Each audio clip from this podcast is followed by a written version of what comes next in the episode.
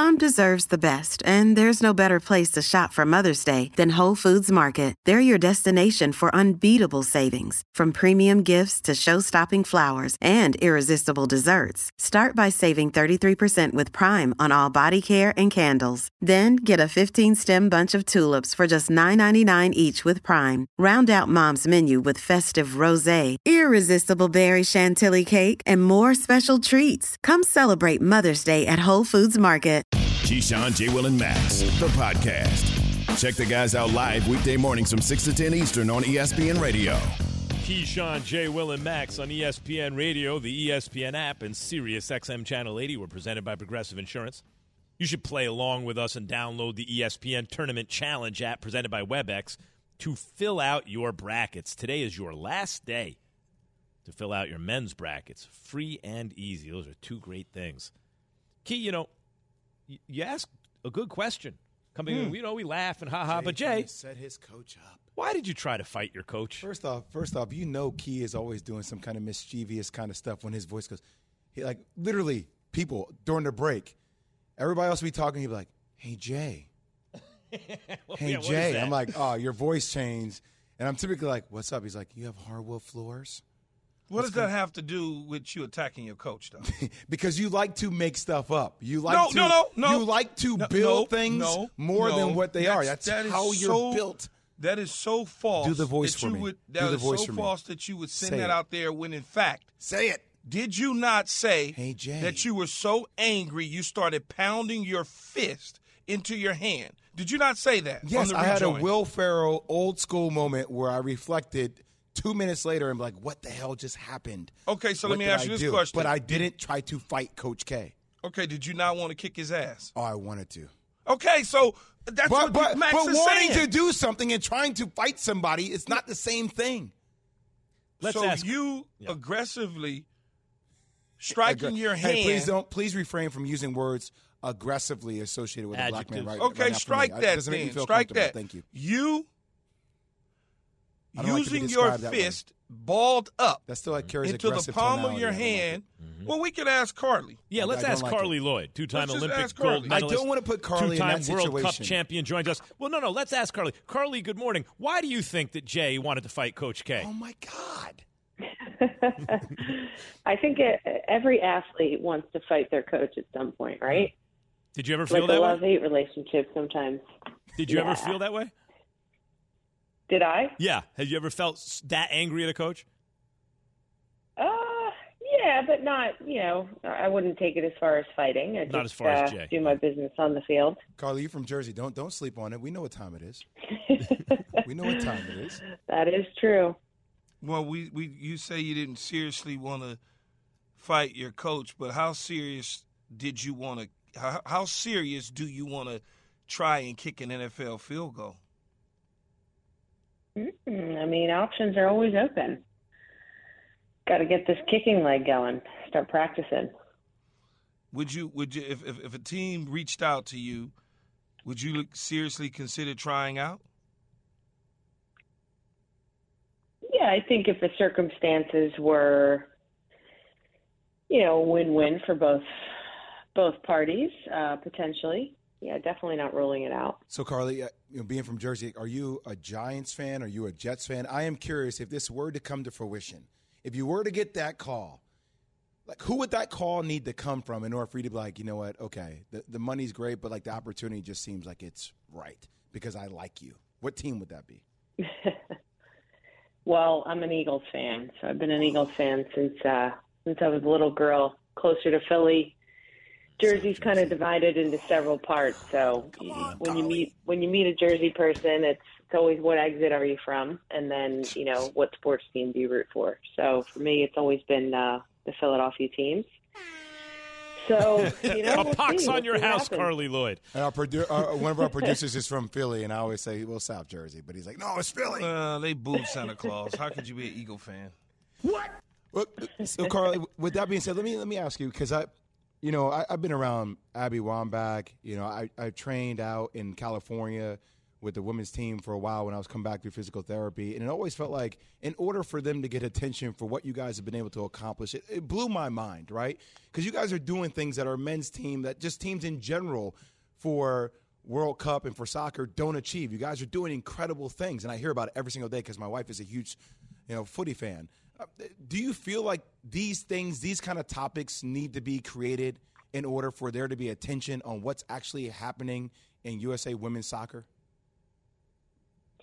Yeah, definitely. I mean, our success along the years of the national team has led to the support we've had. I mean, if we were losing, we would never gain this traction. We would never gain this support that we have. So, I really feel like the wave came in 2011 when we actually lost the World Cup, but we came home and, every American treated us as if we were a hero, like we won. I mean, we were devastated. But that wave just kept building, and then 2015 we win in Canada, and things just explode. I just think over the years we've had to win, we've had to prove ourselves there, and then it's kind of still not enough, and then we have to keep going. But absolutely, I think that there's a lot of things that bring attention to many different players that it doesn't necessarily have to be about soccer. So, it's a bigger thing that us as women have to do, whereas majority of men, the NFL is the NFL, NBA is the NBA, Major League Baseball. I mean, these sports have just been huge and have had a huge following for so long, and we've just had to do a lot more. Carli, I had you on the boardroom a couple of years ago, you, Lindsey Vonn, and we were talking about just some of the obstacles that women have to face in sports. Can you just enlighten us in the audience about what are some of the things that men don't have to go through that women do in order to actually achieve the recognition for the greatness that they actually display in their sport? Well, for starters, I mean, us women, majority of us want to have families. So whether you're adopting, whether you're giving birth to a child, that comes into play. And for me, I didn't want to have kids while I was playing because I knew I couldn't be the best soccer player. And I also couldn't be the best mom at the same time. Could I have done it? Absolutely. There's been amazing women that have done it throughout the course of teams. But that's something that, I chose not to because I knew that it would be, it would be hard to come back and all of that. So that's one challenge. Another challenge is just getting the awareness out, having to do a lot of interviews and PR. And, I think when opportunities come for all of us, we try to do all of them because we just feel this duty that we have to continue to grow the sport. Whereas men, they're picking and choosing, they're not doing as much media type stuff as we are. The pay disparity, the treatment, it's different. But I must say that we've all been brave enough to go down this fight of fighting for what we deserve, and it's no longer just kind of be grateful for what you have. So that's been a really important fight, and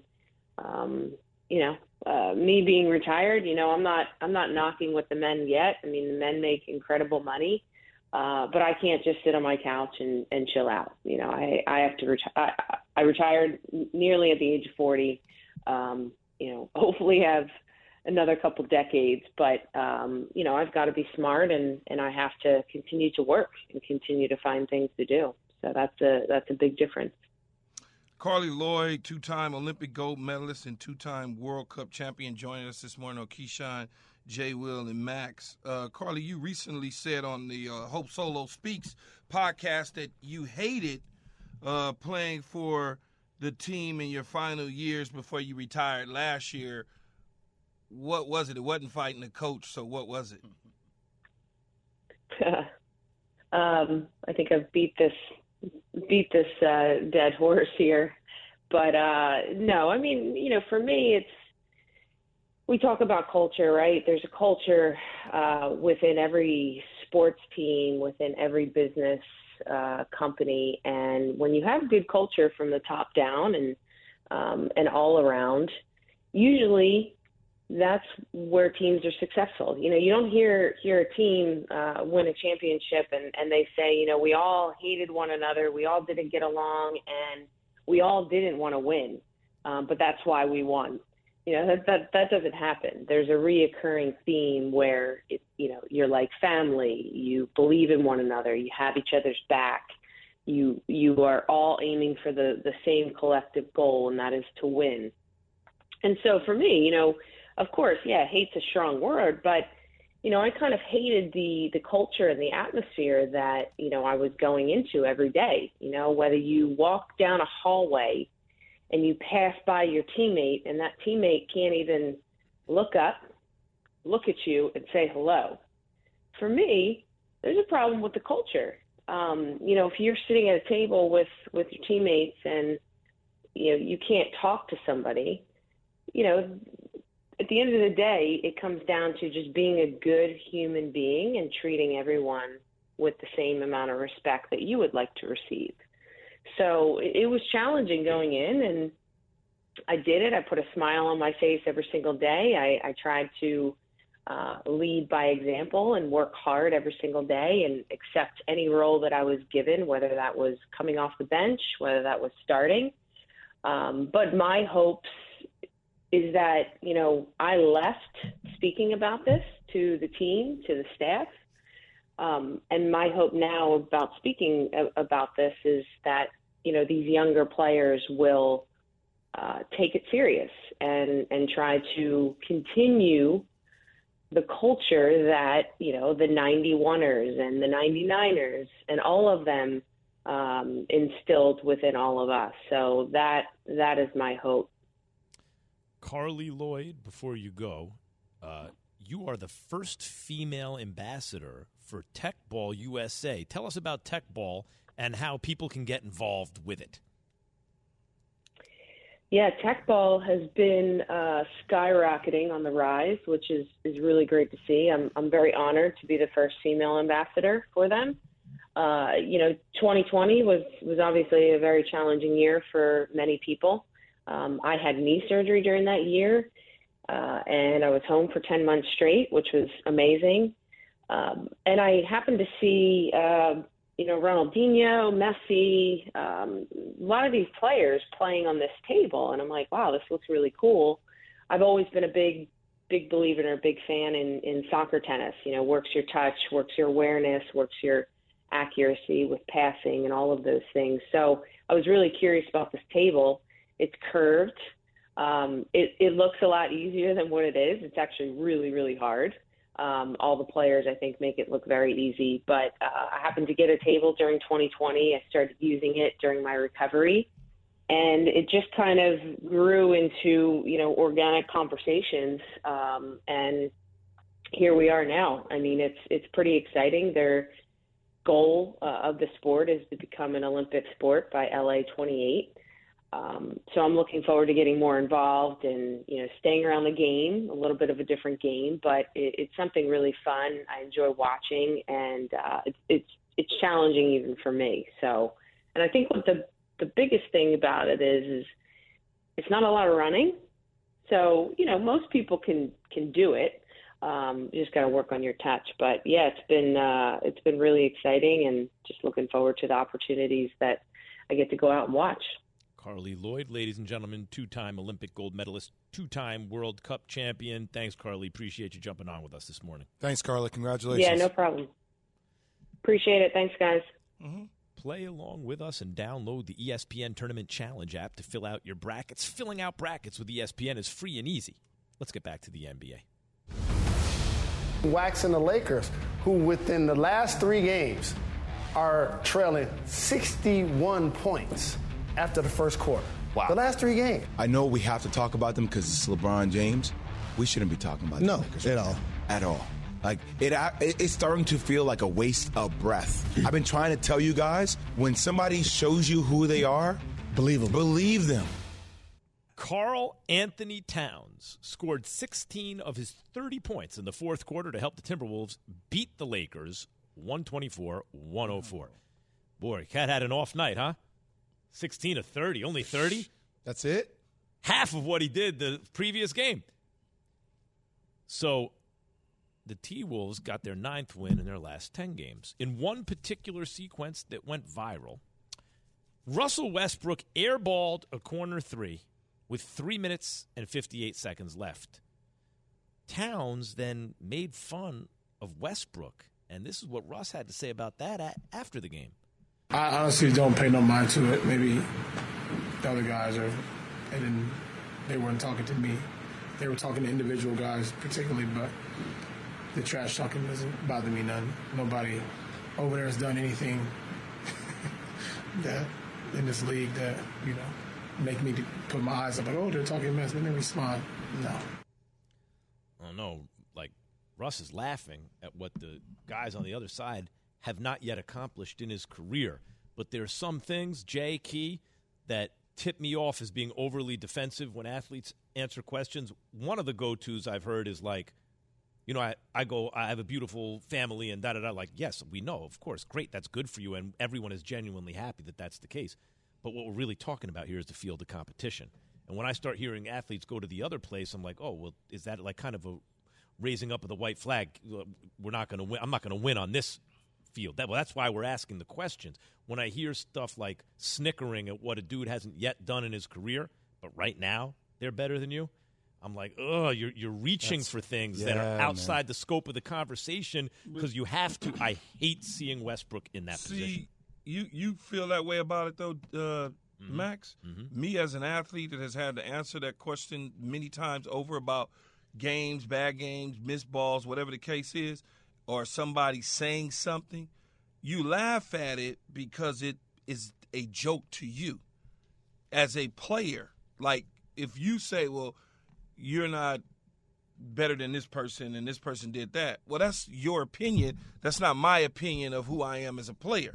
So I could see where Russ would laugh it off. It's like, dude ain't even, I might be struggling this year and I might be having some bad situations, but if you look at my body of work over the course of my career, they ain't accomplished anything I've accomplished. Rather than go into it so deeply, he just shortened it by snickering and laughing it off. He's not wrong about that, Jay. No, Westbrook's much more accomplished than those guys. Can I tell you something, Max? So when I got hurt, and I was trying to come back into the league, somebody very, very close to me who has a prominent position in the NBA suggested I see a sports psychologist. And one of the things that I learned throughout that process there for like a year on and off was that a lot of times as an athlete, we internalize our frustrations. We don't really communicate them.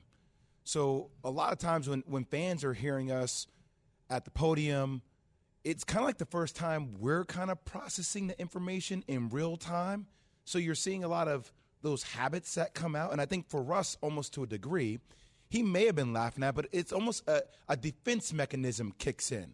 Because in a way you're telling yourself, well, I'm still this guy because that's how I've achieved the level of success I've been able to accomplish. Like, you have to tell yourself something first, and over and over and over again. It's a little bit psychotic when you think about it. But almost in a way, like, he's a shell of himself right now. And that's why I said before, like, there is this whole mental side of this for him that I feel bad as an athlete, because when he was in OKC, you could put up numbers. It wasn't equating to winning, but people still weren't calling you a loser, right? Like, this didn't really happen until, I'm not saying he's not a loser at all, but, like, the public sometimes can frame those type of conversations. When he got to Houston, it got a little bit more real because then all of a sudden they were in the mix for a playoff position and it meant something with James. But this is the most pressure and scrutiny he's been under his entire career. When you play with LeBron James, and Key, I've heard J.R. Smith talk about this. He's like, yo, this just comes with a different territory. Every single day, every single part of your game or everything you say that's being broken down on a national stage. So it's different. It's just not LeBron James. Exactly.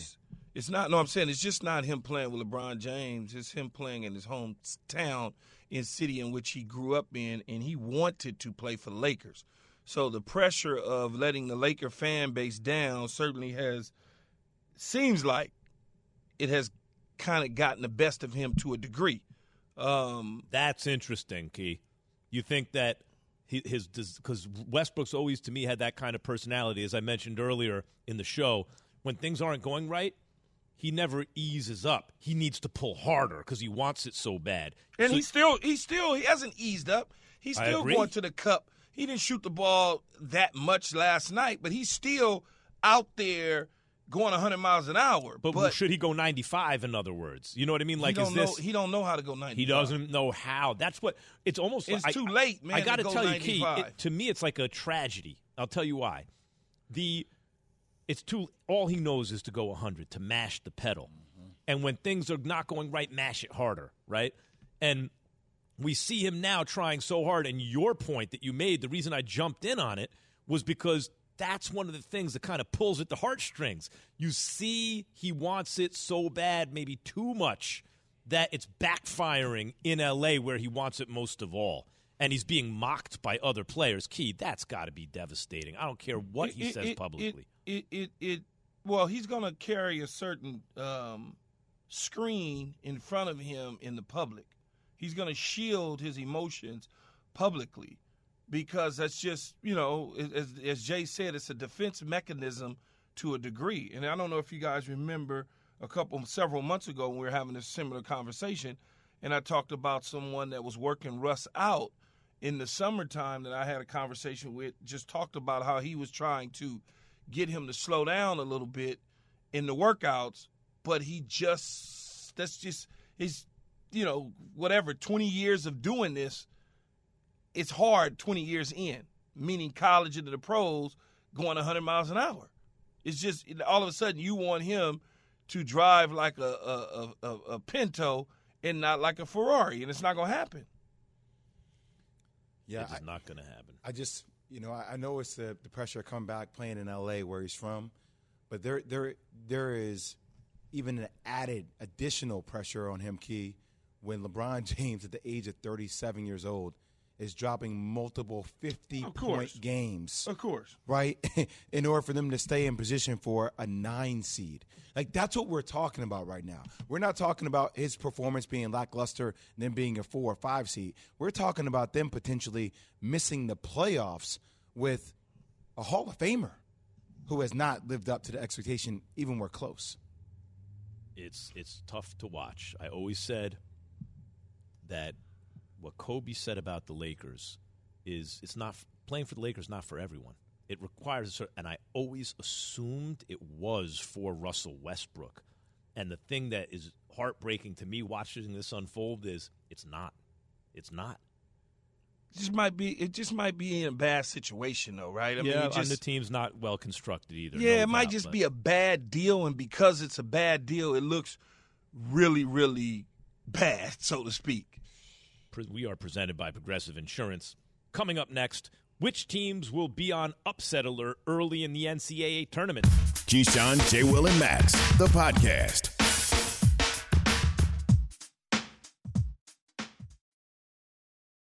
Have you ridden an electric e-bike yet?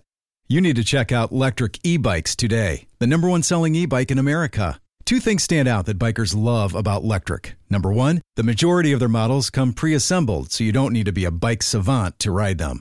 Number two, Lectric wants to empower riders to spend more time exploring outside on their bikes, so they've made range a priority. Long-range batteries allow riders to hit typically around 65 miles of range, or up to 150 miles on some models. Bonus, Lectric has purposefully priced their bikes to be affordably awesome, so you don't have to break the bank to get these sweet rides. See why people who have made the switch to electric bikes have fallen in love with biking again by visiting lectricebikes.com. That's LECTRIC ebikes.com. For the ones who get it done, Grainger offers high-quality supplies and solutions for every industry, as well as access to product specialists who have the knowledge and experience to answer your toughest questions. Plus, their commitment to being your safety partner can help you keep your facility safe and your people safer. Call, click Grainger.com, or just stop by. Grainger, for the ones who get it done. Yes, he's so fresh and so clean, and he's with us now. ESPN college basketball analyst, co-host of Bald Men on Campus podcast, the great Jay Bilas, ladies and gentlemen. Good morning, Jay. Good morning, gentlemen. How you doing? All righty-o. Jay is being brought to you by Wendy's Breakfast, the official breakfast of March Madness. And speaking of which region will produce the most madness this March, do you think, Jay? That's a good question. I think I'm looking at it, Max, more from the seed lines. So I think the weakest number one seed is Baylor, and it's not that they're not really good. They are, but they talk about body of work, and that's what got them a number one seed, but they don't have all the bodies that produce that body of work. They've had injuries, and LJ Cryer is still not 100%. He hasn't played toward the end of the season. But the 6-11 line is really good for people looking for upsets.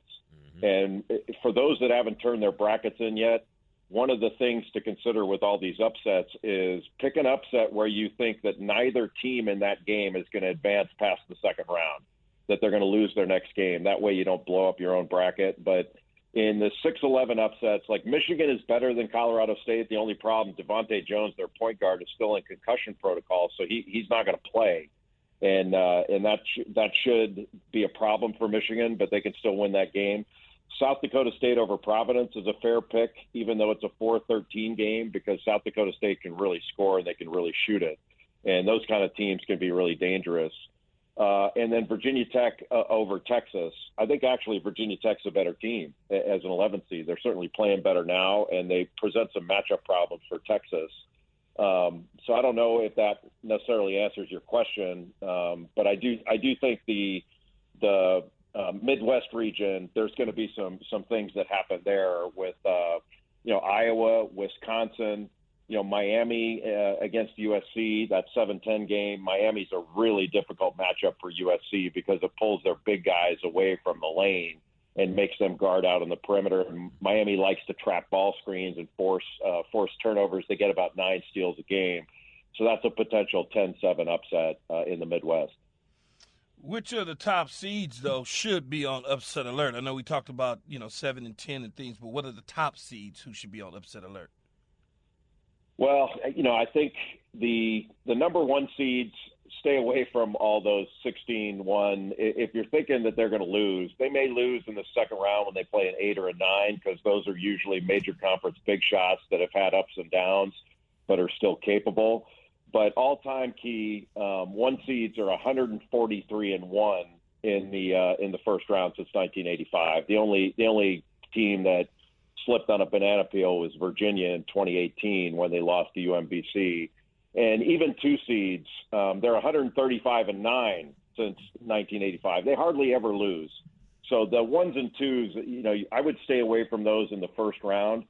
But I still think Baylor, when they play probably North Carolina or Marquette in the second, well, it's North Carolina or Marquette, but I think it's probably North Carolina because they can rebound a little bit better than Marquette. And Baylor, with those injuries, they would have to play UCLA if the seeds hold in the Sweet 16. Purdue could get beat by Virginia Tech in the second round. If it's Texas, I think Purdue wins. But if it's Virginia Tech, Purdue could have a problem with them. I still like Wisconsin as a potential 3 seed that could make it through to the Elite 8 and give Arizona a hard time. But other than that, look, somebody's going to lose. It's just a question of picking these things out, and usually it's matchup dependent. And some of the games that are forward, like even when we know the matchups, if a team has a hot shooting night, one of the things is tempo to watch for. That's why I like Loyola Chicago against Ohio State. Loyola Chicago keeps the tempo down. That's in the South region, the 10-7 game. Loyola Chicago only gives up like 6 points per game in transition. So you're not going to get easy baskets on them. It's probably the equivalent in baseball of having to go against a knuckleball pitcher for 9 innings. It's just going to be a different game for Ohio State. Jay Bilas with us, ESPN college basketball analyst, obviously. Keyshawn, J. Willimax, ESPN Radio. So give me one that would give me a something that would qualify as a Cinderella this year, Jay. Yeah, Max, it depends on what you mean by Cinderella. A lot of the double-digit seeds this year that are attractive are major conference teams. And I think a lot of us have identified Virginia Tech because Virginia Tech's record doesn't reflect how good that team is. They had an odd start to ACC play where they went 0-4 and then 2-7, but they play an amazing style of offense. They run a lot of ball screens and they shoot behind those. They've got a bunch of different shooters and guys that can handle and pass. And then they've got two really tough matchups. Keve Aluma, their center, is really a stretch four, and he can play out on the perimeter, knock down a three. He can go into a dribble handoff, keep it, and drive it. And he can face you up. He can take a smaller matchup down in the post. And then they've got a player named Justin Mutz, who's about 6'8". He's their best passer. And one of the funny things about Mutz, like, you know, guys like me will say, well, this guy's got triple-double ability. Well, he's got a triple-double. He had a triple-double against Syracuse. Those matchups are going to be really difficult for Texas and then potentially Purdue. So it wouldn't surprise me to see Virginia Tech make it to the Sweet 16. I don't think they would beat Kentucky. I think Kentucky presents too many problems if they play well for Virginia Tech, but it wouldn't be a shocker to see Virginia Tech make it as an 11 seed to the Elite Eight, where they would probably, my guess is they'd probably have to play UCLA there. I like UCLA in tournament play because they can play at different speeds, and they've got a bunch of different playmakers, and they've done it before. They did it last year going to the Final Four. This is Kate Keyshawn, Jay Willimax, and that is Jay Bilas, ladies and gentlemen. Thanks, Jay. Thank you, gentlemen. Keyshawn, Jay Willimax, the podcast.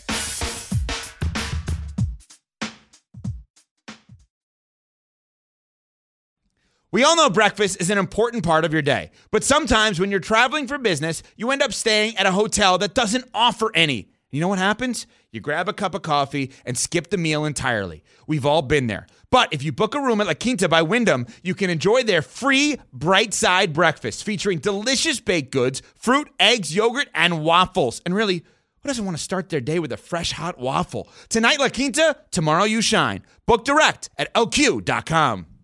Hi, it's Mike Greenberg letting you know ESPN Bet is ready to take you through all the biggest sports moments this spring. The official sportsbook of ESPN has exclusive offers and markets from Scott Van Pelt, Stephen A. Smith, and me, plus many more. From the playoff intensity to finally getting out to the ballpark, there's no better time for sports fans. Sign up today. New users get a bet reset up to $1,000 in bonus bets if your first bet doesn't win.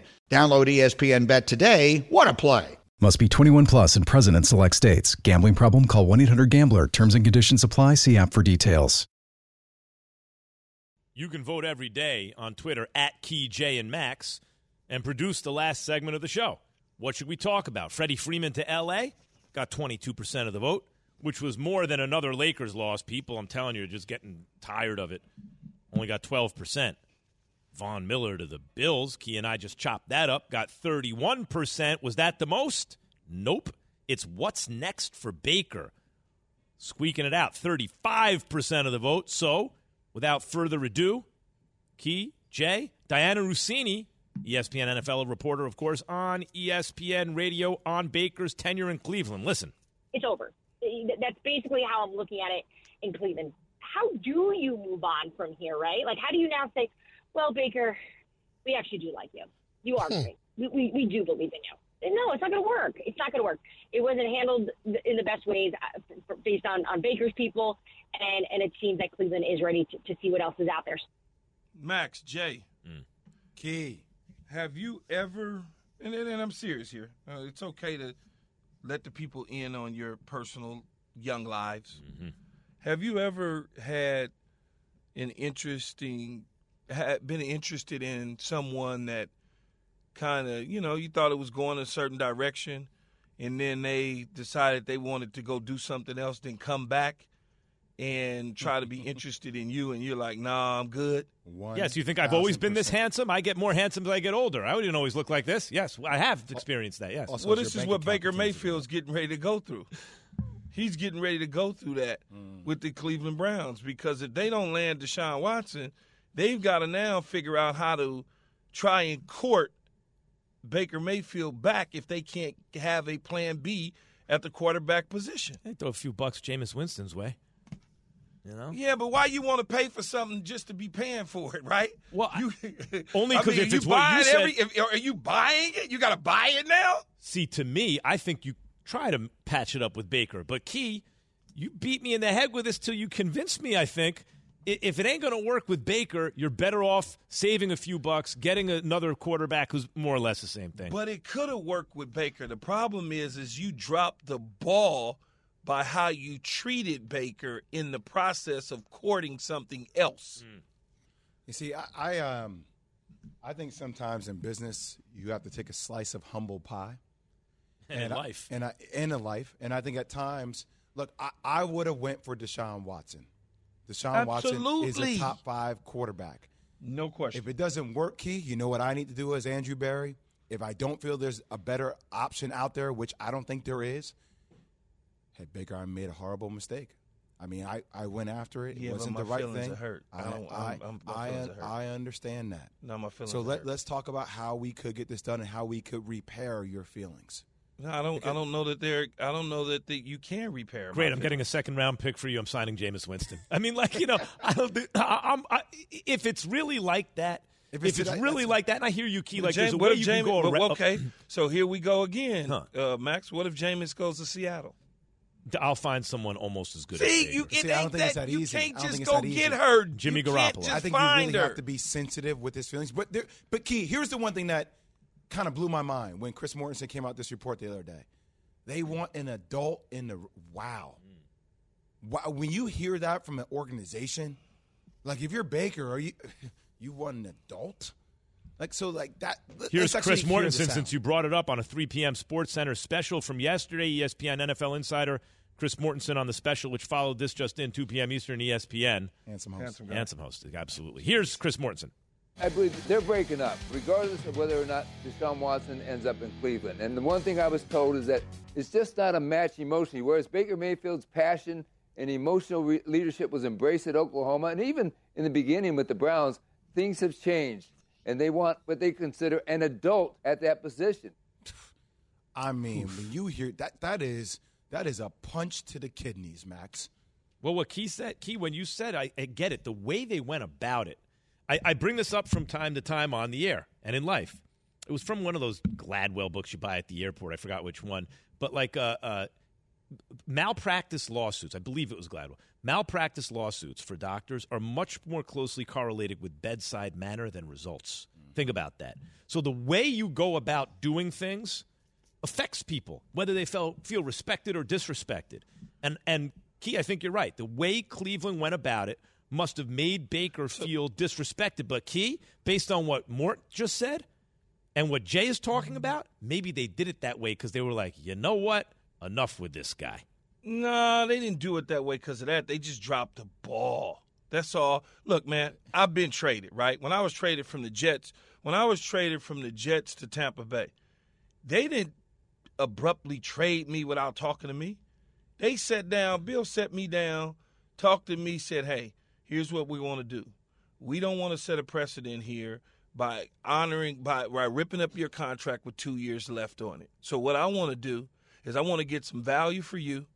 I want to let you go try and win a championship and get your money. And if it doesn't work out, then, well, it's going to work because you're going to make it work is what he said. That's basically stop. And he said, well, you're going to make it work. I'm not even worried about that. But for some reason it doesn't work. It's just business. And I'm like, oh, yeah, it's cool. I wouldn't have had a problem going back to the Jets if it didn't work out via the trade and they didn't get what they were supposed to get. The way he went about it, in other words. It was how he presented it to me, and he went about doing that. But when you don't do it that way. But he wasn't trading you because he had enough of a routine of yours, Key. He was trading you because he didn't want to pay you and set a precedent, right? But not wanting – I don't give a damn about no precedent. Yeah, you got to pay me for my services. Right. That's why he's dealing you. But in Baker's case, what they're saying is that dude's better than you. But maybe also, when I hear Mort report that they want an adult, maybe also they did it that way. It's in some way to turn him off intentionally. It feels like when that gets leaked, that's done. Or maybe not intentionally, but at least they didn't care enough about him at that point to do it carefully. If it gets leaked that you have not been an adult, that's me saying that you're immature and that you whine. And I don't want that on my team. Yeah, so I don't see how that can repair. And it makes you think, though, like, all right, well, who really needs to be the adult in this situation? Because I watched this dude Baker battle through injuries and ride with you guys. Maybe you guys – and maybe these things aren't, you know, external with the public knowing all the details, but maybe you guys should act more like an adult with the way you're handling this situation. It makes me think that way sometimes. Yeah, and one thing that you can point to tell you a lot is how the locker room responds to this and how they're treating Baker Mayfield. Yes, you get Duke Johnson. Baker Mayfield went to Duke Johnson a couple years ago when he was released or traded to the Houston Texans. He said what he had to say. OBJ leaves, said what he had to say. Landry wants out. It is what it is. But you don't hear anybody today, not yesterday, not a month ago, coming to Baker Mayfield's defense. Yeah, you ain't lying about that. The silence is deafening. Man, that's tough. This is a reminder. Fill out your brackets on the Tournament Challenge app. Gotta go do that. Today's the last day. Jay, I filled out mine. It's got my moment. Key? I'm just asking. Max, I'm filling out mine right now. You know what I'm talking about? Do you know what I'm talking about, Max? Key. Give me my moment. When you do your sign-off, let's go. Birds. Thanks for listening to Keyshawn, J. Will, and Max, the podcast. Check the guys out live weekday mornings from 6 to 10 Eastern on ESPN Radio.